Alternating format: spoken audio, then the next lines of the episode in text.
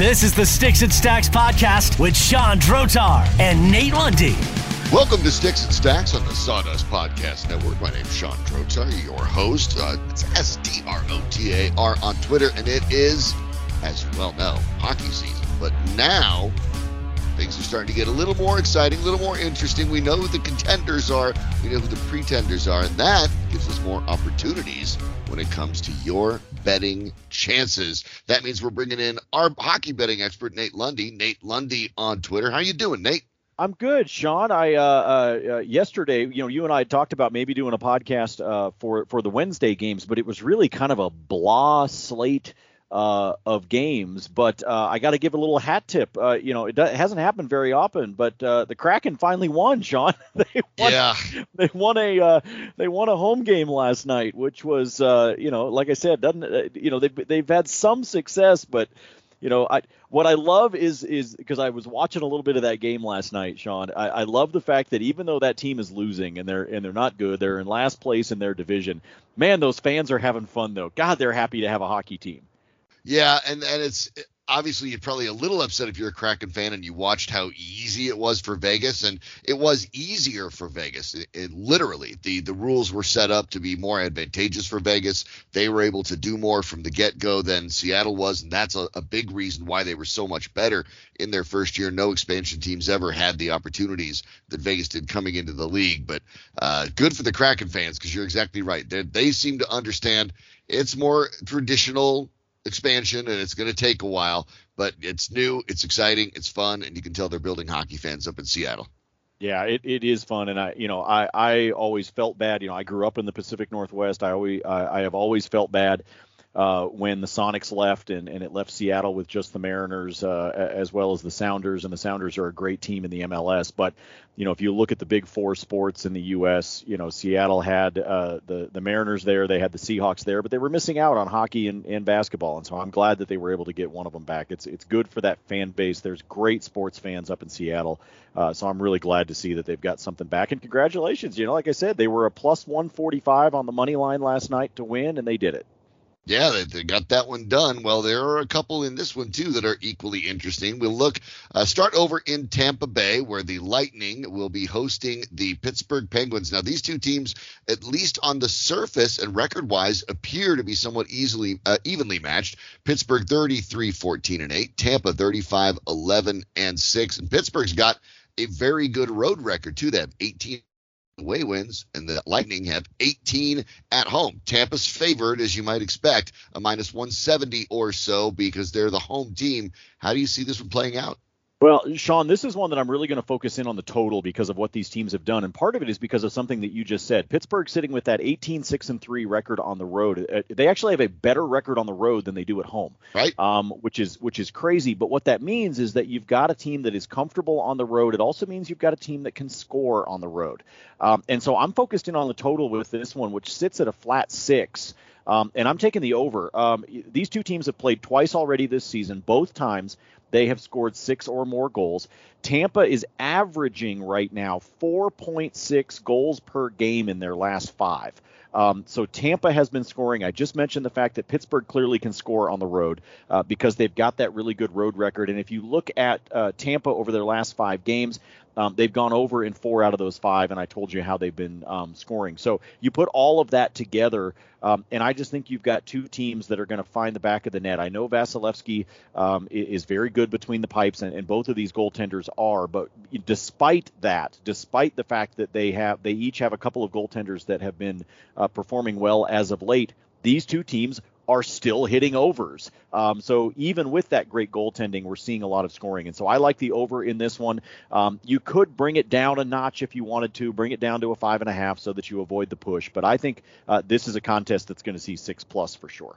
Yeah, I don't necessarily mind the even numbers because they they do protect you. Obviously, you know you end up uh, getting getting the push, and that's not uh, very exciting or fun, but it is better than losing. So I don't mind that, and uh, I'm going to go over to what we've talked about before as well: the goal in the first ten, the the gift. Well, I don't think there will be one, even though these teams have scored, and I'm with you, they have scored. You do have two pretty darn good goaltenders in net, and and two guys that have a 921 save percentage, and I think that will probably hold up. The uh, basically, if you're betting against there being a goal in the first 10 minutes, you can get a plus 125. And I think because these teams are, are capable of scoring and they have good goaltenders, it wouldn't shock me if their first 10 minutes has a lot of a feeling out period as opposed to just absolutely guns blazing on both sides trying to get uh, that first goal. And and I, I think in that case, that may be what you see here. So I like the goal in the first 10 minutes, but I actually like betting against it.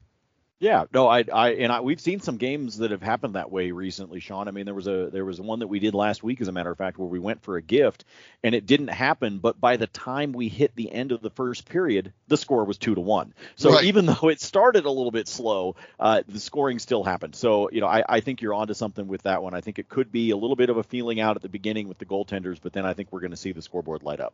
I think that's exactly what we are going to see, and that will be a particularly fun game this evening. We'll move over to Philadelphia, where the Wild uh, will be taking on the Flyers. Now, in the Wild's case, they're right in the thick of the playoff chase out west, third place in the Central.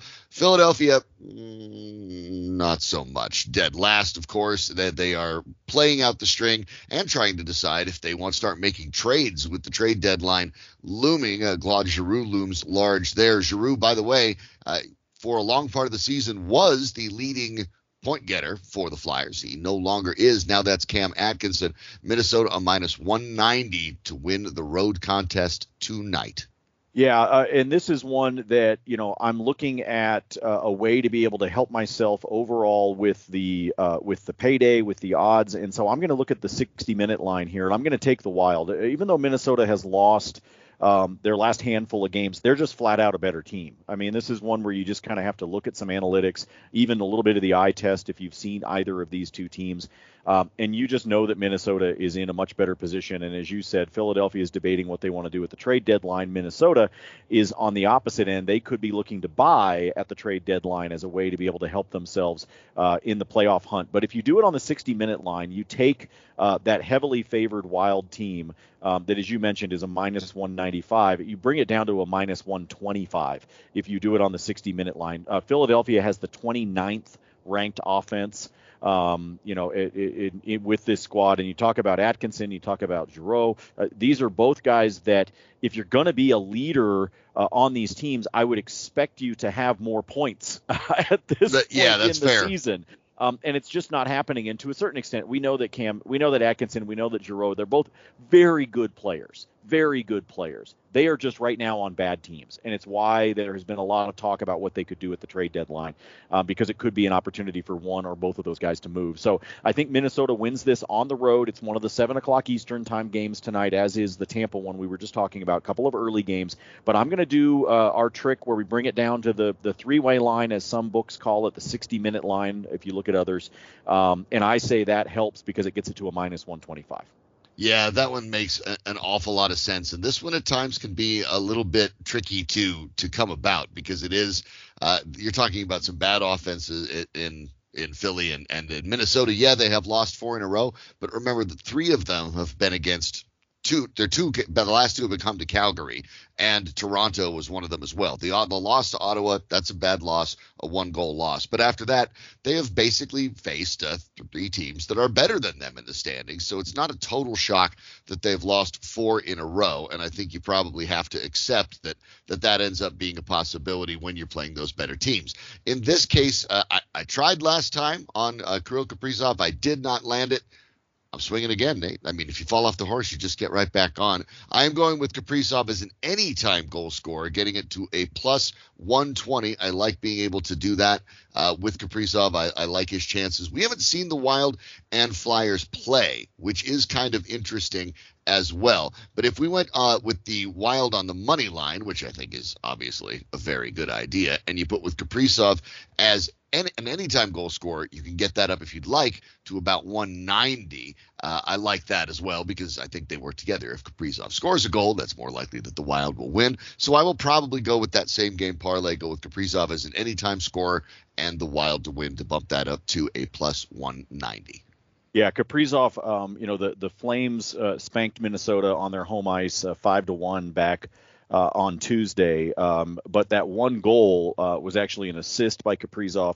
Um, so I like the anytime goal. He is, um, you know, he, he is a guy that is frequently, um, you know, uh, you know, first assist, secondary assist, or the goal scorer for this team. And like I said, coming off of um, really, uh, a, a, couple of bad back-to-back losses to Calgary. One of them was seven to three. The other was five to one.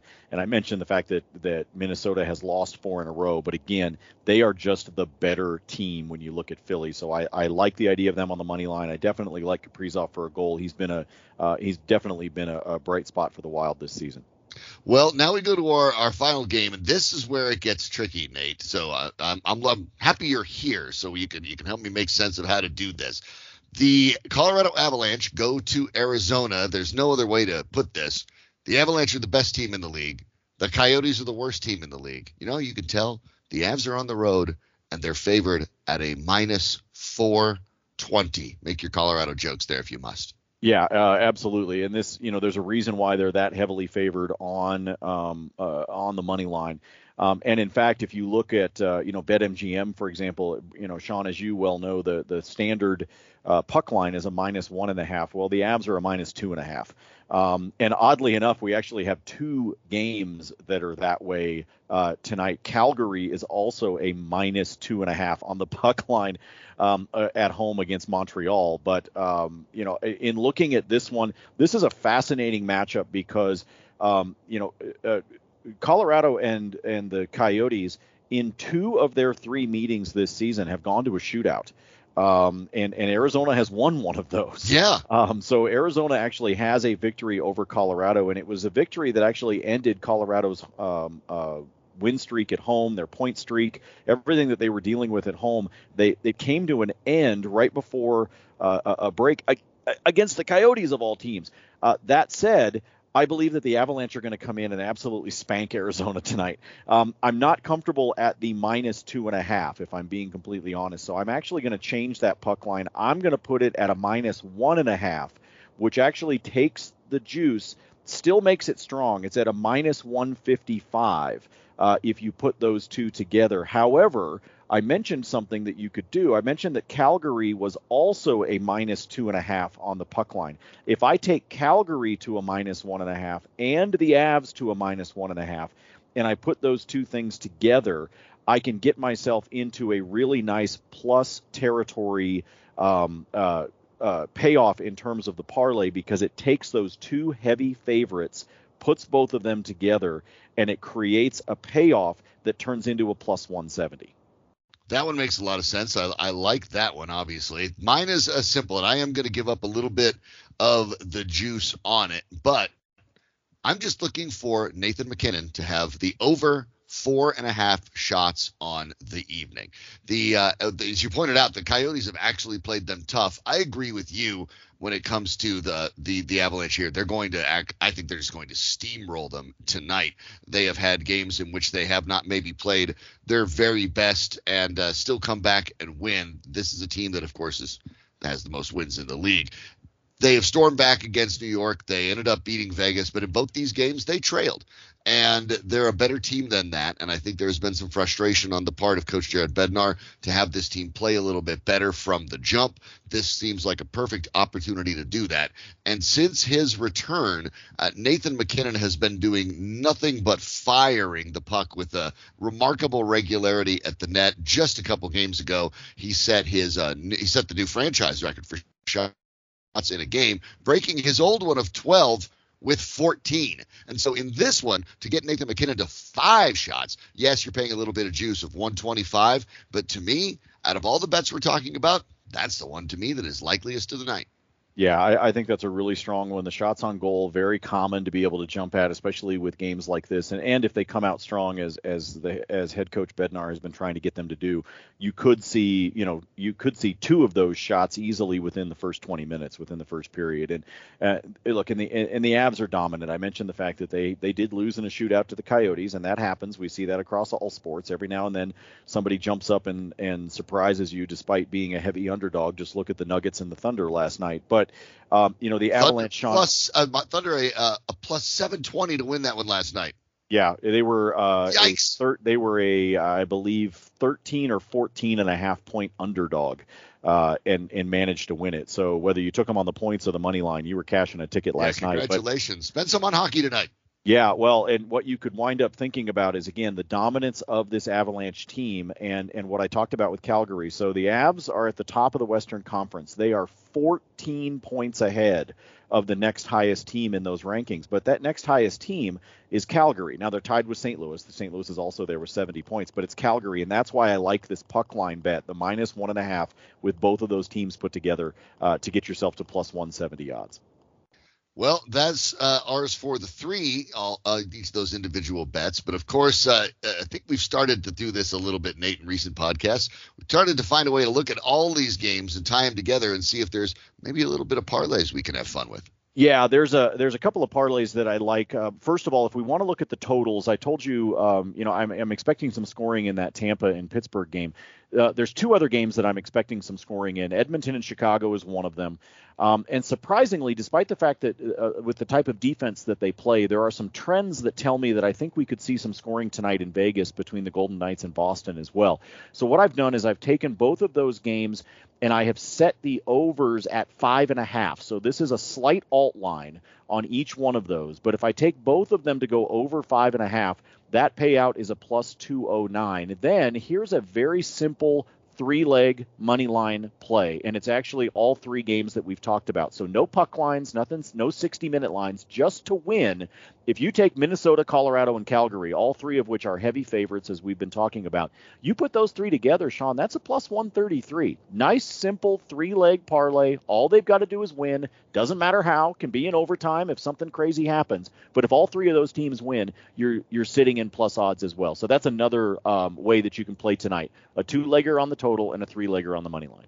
Yeah, and if you go and pick the money line uh, winners on the three that we selected too, if you wanted to go with the Minnesota Wild, if you with the Lightning, the Wild, and the Avalanche, you can get that money line parlay to about 206, so a two to one return. Uh, that's one I think I'm going to jump on tonight as well. That's what we do right here on Sticks and Stacks. Put together some opportunities for you to play, to have a little bit of fun, and to hopefully win as well. He is Nate Lundy. Make sure you follow him on Twitter at Nate Lundy, as I mentioned before. Uh, mine is S D R O T A R. I'm not just going to say Estrotar because I know you don't know how to spell it, and it's totally okay. I'm not offended. Nate, we'll get back at this tomorrow. Looking forward to some good hockey tonight. Yeah, absolutely. We've got some more good games on the schedule tomorrow, and we might even look a little bit at some of the futures bets that are out there, Sean, as we start to get closer and closer to the playoffs. Yeah, the crystal ball gets a little bit clearer, so we will do that tomorrow. For Nate Lundy, I'm Sean Drotar. Thanks for listening and subscribing when you have. Appreciate that as well. We'll catch you next time on Sticks and Stacks, part of the Sawdust Podcast Network.